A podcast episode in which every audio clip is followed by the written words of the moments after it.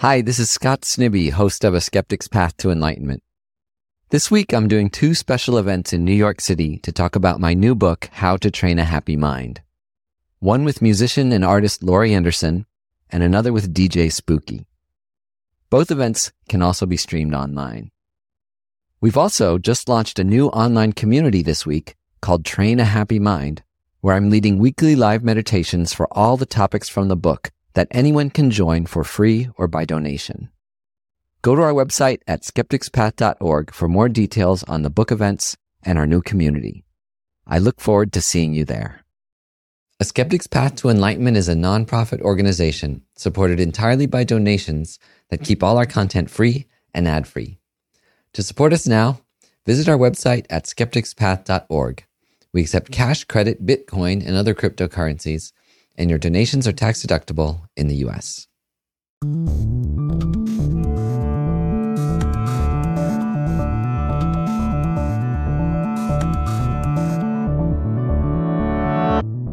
I'm Scott Snibbe, and this is A Skeptic's Path to Enlightenment. One of the most famous Buddhist sayings is to have no hope and no fear. At first, when you try and imagine a way of living without these two emotions, it's almost like imagining how to cook without salt or oil. What does a life even look like without hope and fear? I've noticed in presidential elections how the two candidates typically square off with one of these positions hope or fear. In the Obama campaigns, they even used hope as the campaign slogan, and the other side emphasized fear. But an authority no less than the Dalai Lama says there's something that is more powerfully motivating than hope, fear, anger, desire, and the other emotions that are motivating yet cause so many disturbing side effects. That pure source of motivation is called compassion, the actively engaged wish to take away other people's suffering and be an altruistic force for good in the world. Compassion is at the heart of Mahayana Buddhism, the Buddhism that's practiced in Tibet and that emphasizes cultivation of this universal mind of altruism. Compassion is also starting to rival mindfulness as the next most popular up and coming form of secular meditation. Compassion meditations are now being used in hospitals, by psychotherapists, in corporate training, and by nonprofits to improve the health and well being of both their patients and themselves. Thubten Jinpa, His Holiness the Dalai Lama's translator, is now focusing much of his effort on these secular applications of compassion through the Compassion Institute that emerged from his collaboration with researchers at Stanford University. I attended one of the Compassion Institute's one day workshops and was impressed at how they managed to distill these Buddhist compassion practices into practical secular exercises that a room full of 250 people could go through together in a day. One of the reasons compassion is going mainstream like this is that science has begun demonstrating and measuring the concrete benefits of compassion to our health and to our well being. Dr. Kristin Neff is a pioneer in this area. Her work emphasizes how self compassion is the foundation of a healthy mind, and also how it's the foundation for the expansive compassion that takes in those around us. For this reason, you'll see in next week's meditation that we start with self compassion and then move on to these more expansive forms of compassion.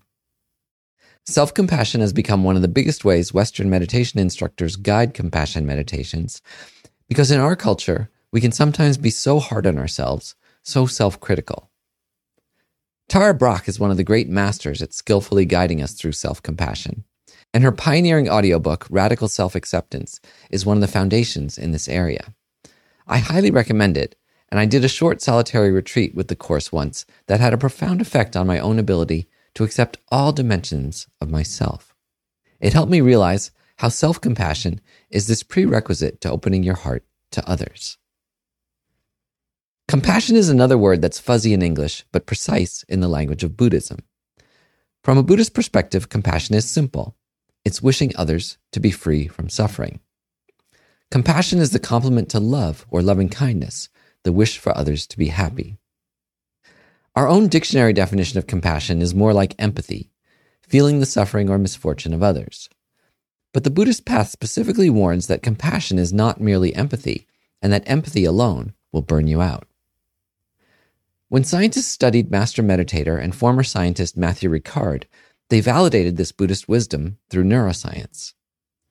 Scientists were puzzled why, when meditating on compassion, Ricard's brain didn't light up the same way as it did for people experiencing empathy.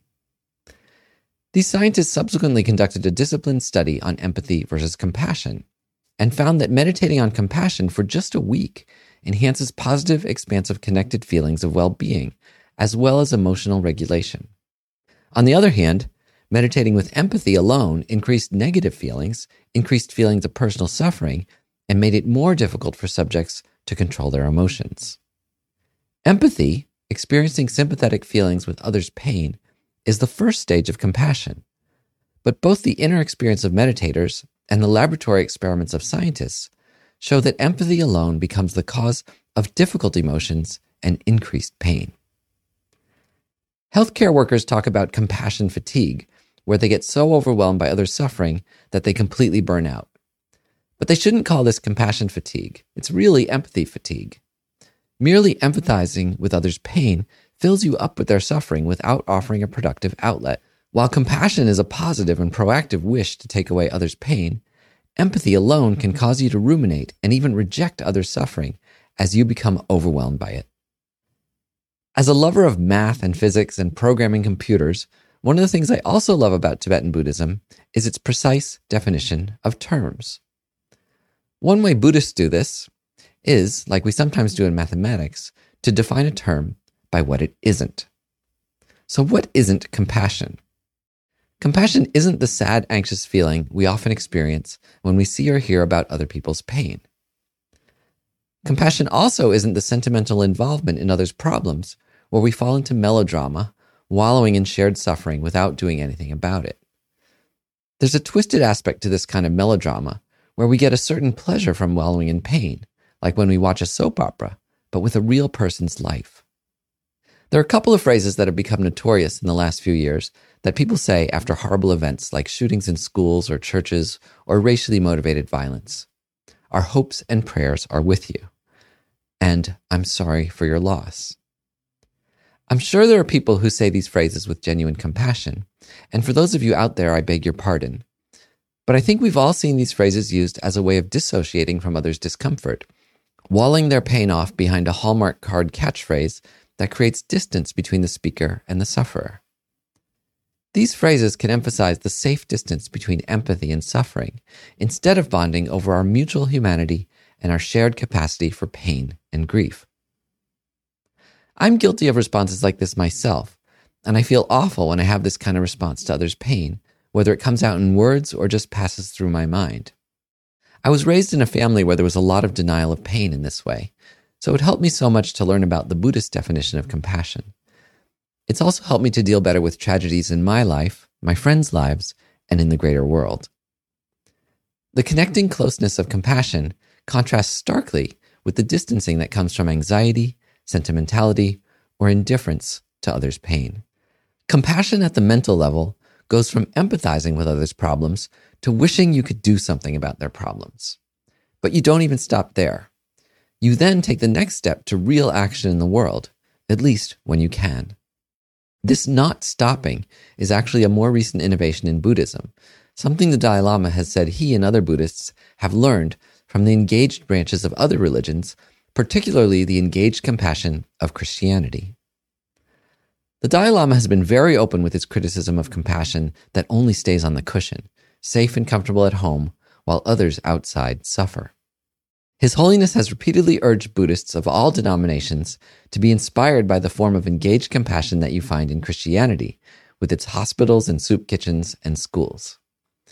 And that you find in people without any religion, who dedicate their lives to serving others through secular organizations like Doctors Without Borders, Amnesty International, or the Southern Poverty Law Center. Real compassion goes beyond empathy and unhealthy anxiety, sentimentality, or dismissal and blame to a transformative wish to actively take away others' suffering. And then it moves your body and your speech to actually do something about it.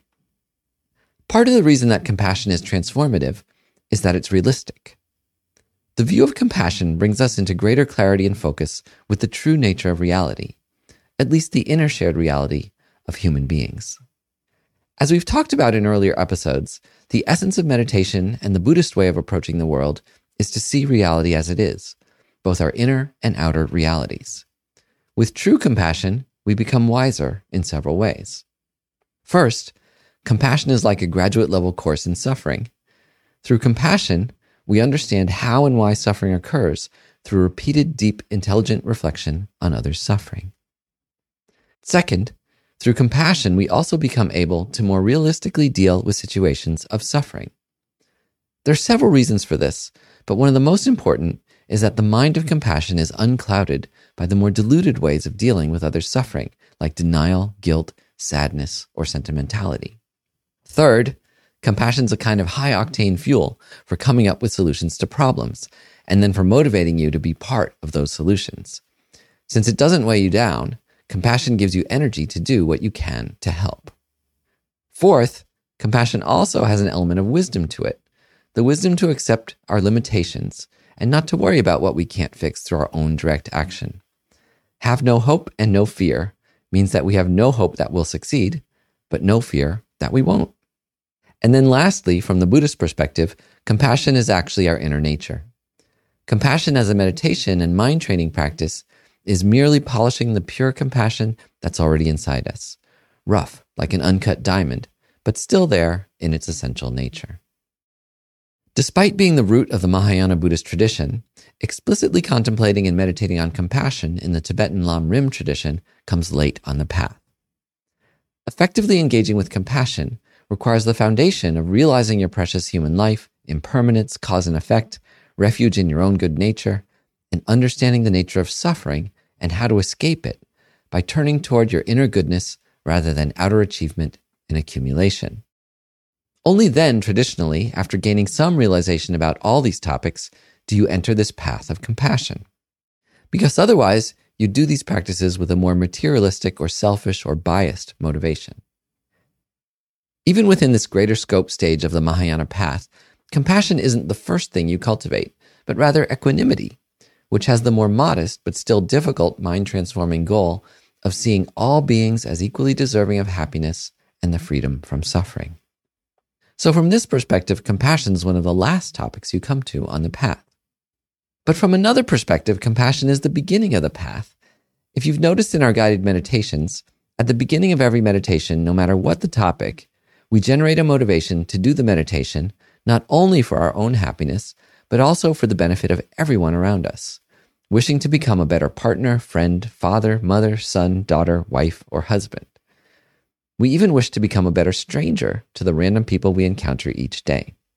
When you begin with the motivation to meditate for the greater welfare of all humanity, it turns whatever you meditate on into a meditation on compassion.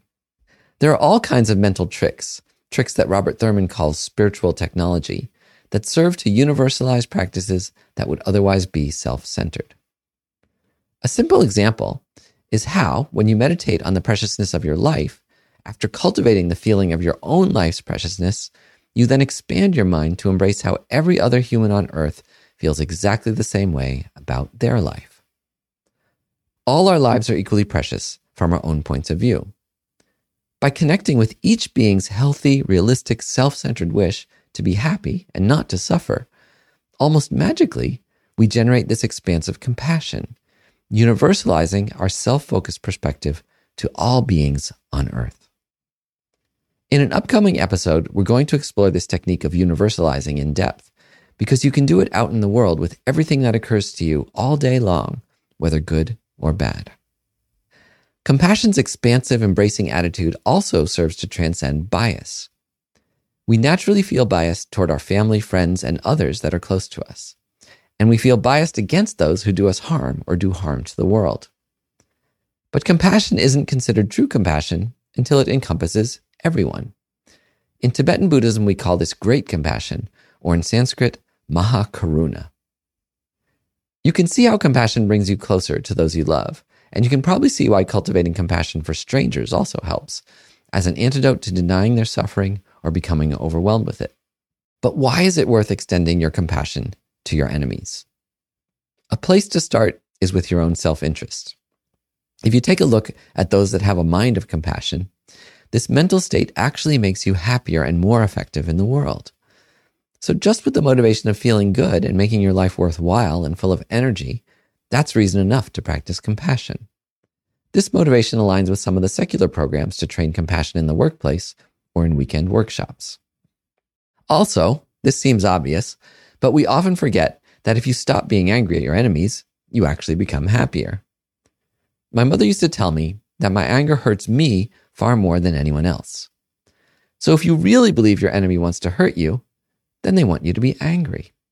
They want you to suffer under the pain of the mental delusion of anger. So why give them satisfaction? Maybe the best way to get back at your enemy is to not let them get to you, to remain happy, to maintain a peaceful mind even as you methodically work against their actions that you believe are wrong, with a mind of compassion and a wish for the greater good, rather than for revenge. There's also this logical, analytical side of Buddhism that I love, which analyzes the situation. Few of our enemies are truly evil, like comic book villains. Enemies, like anyone overtly doing anything against their own interests or the interests of others, are deluded. They're acting out of a mistaken sense that their actions will make themselves and others happy. Even among the most destructive people that lived on earth, few demonstrated this comic book pure evil, but rather they believed deeply in their cause. They thought they were doing the best thing for humanity, however wrong that cause turned out to be, or their methods to achieve it. And their harmful actions failed to make them happy. We all know about the dreadful ends of tyrants like Saddam Hussein, who was caught hiding, dirty and hungry, in a tiny hole after decades of living like a king. But even for tyrants that remain in power, when we hear stories about them, the reports are of personalities that are insatiable, angry, and jealous, not happy and satisfied. Inside, they're already miserable. And as painful as it is to contemplate sometimes, your enemy does have some good qualities. Even the worst people on earth love and are loved by their parents, their partner, their close friends, and colleagues. And they often have millions of fans.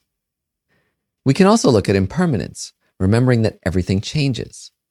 We often think about impermanence in terms of accepting that everything breaks down, disappears, and doesn't last.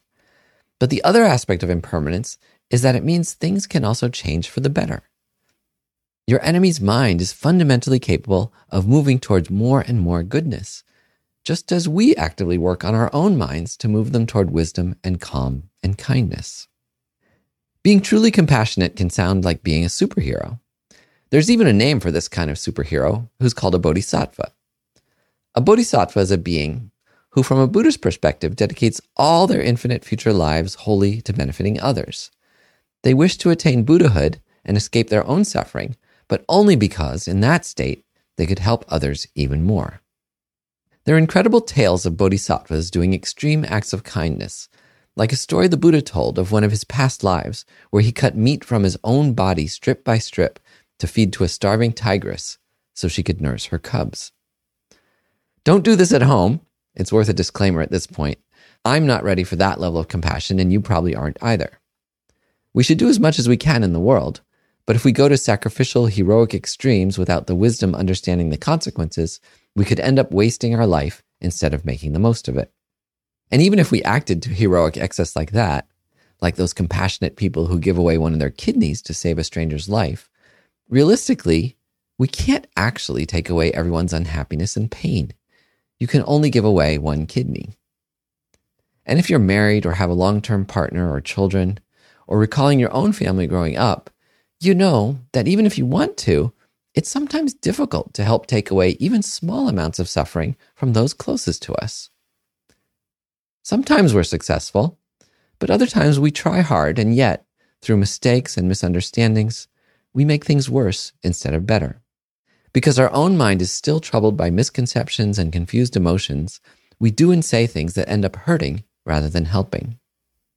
So while you don't want to practice compassion selfishly as a wholly internal trip you do safely at home, still, compassion success isn't measured by external results. It's measured by how much it transforms you and opens your heart. When asked about how to measure the success of meditation practice, Venerable Sangye Khadro, the author of my favorite book on meditation, How to Meditate, says that a good measure of success is that your relationships to the people around you get better. This for me is a humbling reminder of the weakness of my own practice. I still have a long way to go to make the close relationship with my family and friends more beneficial and freer from diluted transactional notions of this for that. Practice on the cushion is what fuels effective action in our everyday lives. Many Buddhists continue their cushion practice into their daily lives with short thoughts and prayers, not those hopes and prayers I was talking about before, a different type of hope and prayer, that we constantly repeat when our mind has space. Walking down the street, cooking, or at work, or in the midst of conflict, or fear, or pain. These are thoughts like, may all beings be happy and free from suffering. That's the essential feeling behind a mantra like Om Mani Padme Hum, which you may have heard. It's not a magical spell made of nonsense words that manipulate some alternate realm. It's a concrete wish to take away others' suffering and to give others all that they need. If we develop the wisdom to see clearly how things are, the suffering that we all experience, the natural goodness and changeability of our minds, cause and effect, the interdependent nature of reality, these become the basis for the compassionate wish to alleviate others' suffering. Compassion infuses all those other thoughts to make all our actions truly skillful. And I say this not from having realized compassion in any way, but by having seen it in my teachers. When you look at a being like His Holiness the Dalai Lama, even in a video, you can first of all see how happy and peaceful and joyful he is. And it's also abundantly clear to see that his joy and calm come from his immense care and concern for everyone. Having dedicated his life to all humanity, the Dalai Lama's every waking action serves this higher cause. The Dalai Lama achieved his mental state through cultivating compassion. And each morning he renews that commitment with a prayer by Shantideva that ends for as long as space remains, for as long as sentient beings remain, so shall I too remain to dispel the miseries of the world. Cultivating the thought that I will take away all being suffering by myself alone doesn't make that impossible wish come true, but it does create the cause for you to become the most effective, wise, active cause of diminishing the world's suffering that you can possibly be. Compassion, in its precise definition of wanting to take away others' suffering, is an easy to remember practice that we'll do together in a guided meditation next week. In this compassion meditation practice, you visualize yourself, people close to you, strangers, and then your enemies.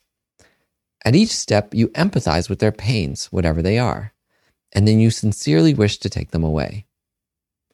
This wish can be combined with forms of visualization, offering in your imagination the specific objects and qualities that each person needs. There's also a more expansive definition of compassion, encompassing a broad portfolio of practices that are associated with altruism. We've done some of these already in recent episodes. We practiced equanimity, equalizing our feelings with others. We practiced love, wishing others happiness. And we also got a glimpse of the powerful teaching of Tonglen, or taking and giving. Tonglen combines the breath with an imagined taking on of other suffering and giving them all that they need from our own store of wealth and good qualities.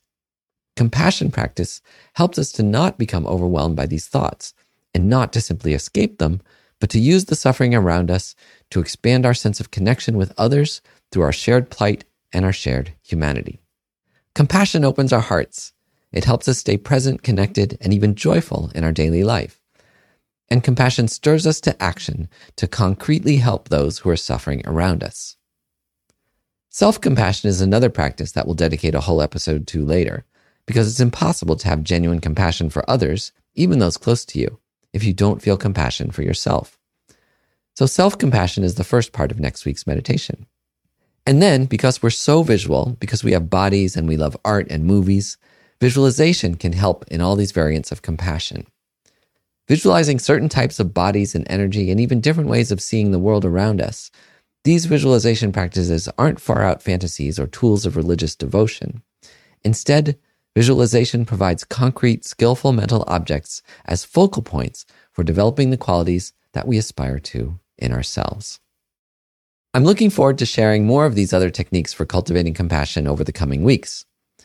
Please come back next week to try a simple but profound compassion practice that's easy to remember, yet powerful in extending our compassion to drive us to engaged, compassionate action.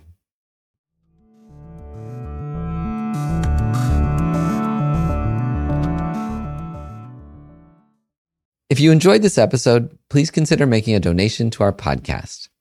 A Skeptic's Path to Enlightenment is a nonprofit organization supported entirely by donations that keep all our content free and ad free. To support us now, visit our website at skepticspath.org. We accept cash, credit, Bitcoin, and other cryptocurrencies, and your donations are tax deductible in the US. If you have any feedback on this week's episode, please share it at our website or our Facebook, Instagram, or Twitter pages, where you can find us as Skeptics Path. We also have a private meditation discussion group that you can join. You'll find a link to it at the bottom of our website. Thanks to Christian Perry for mastering this episode, Jason Waterman for marketing, Isabella Acebal for digital production and social media. And thanks again for listening. Have a wonderful day.